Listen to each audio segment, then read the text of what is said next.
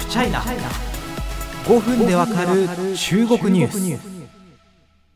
現在このポッドキャストの収録日は4月いつだ4日か5日か今日は5日でございます。あの多分ですねこのポッドキャストが今から収録され編集され配信され皆様のお耳に届く時にはですねえだいぶ前じゃんっていう風にあの多分お思いになると思うんですね。あのおっしゃる通りなんですけど僕としてはですねもうあの結構この時点でやばい更新が間に合わないっていう風にヒーヒー言ってるぐらいの温度感でございます。さて、えー、今日も京都でですね、えー、上海のロックダウンのお話をさせていただければと思ってます。えー、一体いつになれば解除されるのか、えー、まあ、当初4日間限定と言われてた、まあ、本当に限定だと思ってた人は少ないと思うんですけど、まあ、当初4日間の予定とされていた、ま事実上のロックダウン、えー、1日も早い自由をですね、上海の皆様が得られるということを願ってやみません。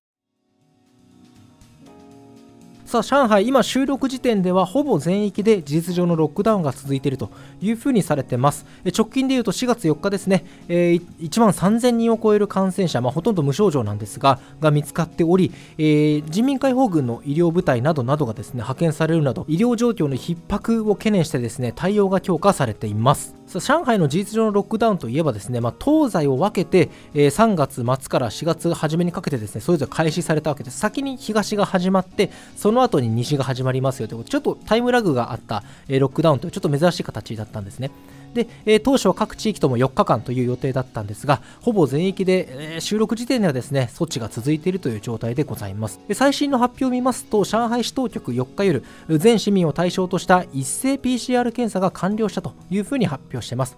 その上で検査結果の分析などが終わるまで、この封鎖措置続けますよというふうに宣言しています。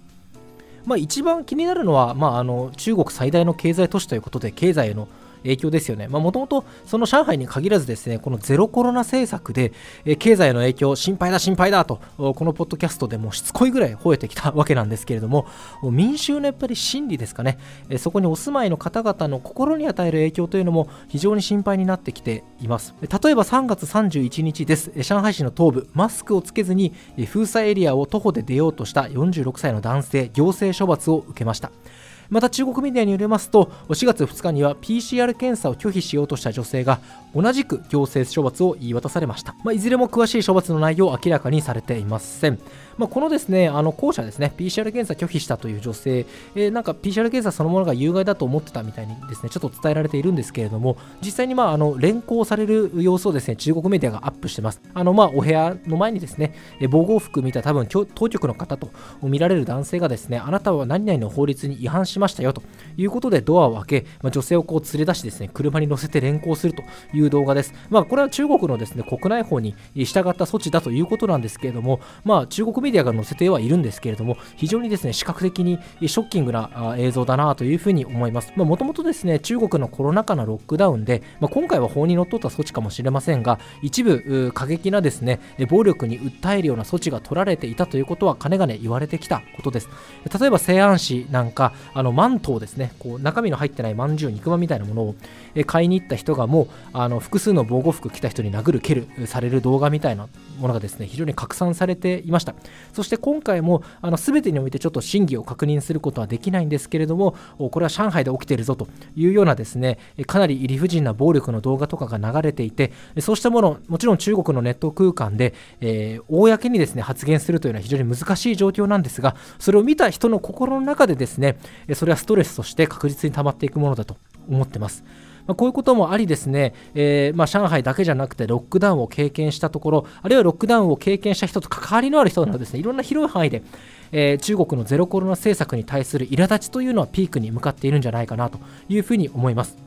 まあ、これをもってすぐなんかこう反政府運動に向かうとかそんなことはもちろん考えておりませんがあのとはいえ国内向けのプロパガンダ特に公式メディアの報道なんかはですね、まあ、一部ガス抜き的な動きもあるので全部政府来賛というわけではないんですがとはいえゼロコロナを否定するという一線はもちろん越えられないわけです。それはなぜか、えー、ウィズコロナで感染者が出て死者も出た欧米と比べてゼロコロナというリーダーシップを発揮した我々の政治体制は優れてるんだというプロパガンダを展開してきてしまったからですそこは矛盾になってしまいますしかしこうした状況に対し、え、中国のネットユーザーもあの削除されることも覚悟なのかもしれませんが喜びを報じ憂いを報じずバオシー、ブバオヨーという言葉がすで、に出てきてます。まさに、えー、そういう同じことを思っている方も少なくないのではないかと思われる状況で、えー、国内向けプロパガンダの空虚さは増すだろうと思われます。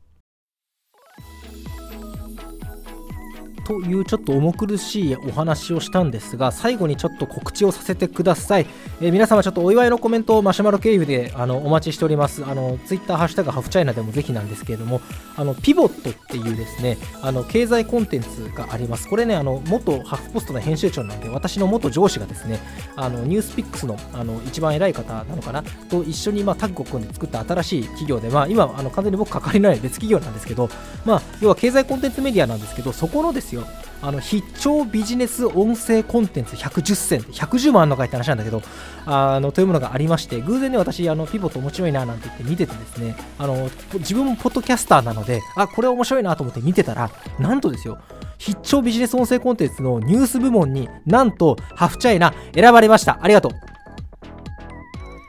いやもうほんと手前味噌中の手前味噌でも味噌が目でも発酵しまくってやばいみたいな感じなんですけども NHK 朝日新聞エコノミスト日経 TBS ラジオの並びにハフチャイナが入ってるんですよ。すごくないですか？自分でも思うけれども思わずツイートしたらほんのちょっとだけいいねがつきました。私本当人望ないね、まあ、という話なのであのぜひですねあのこの寂しい私をあの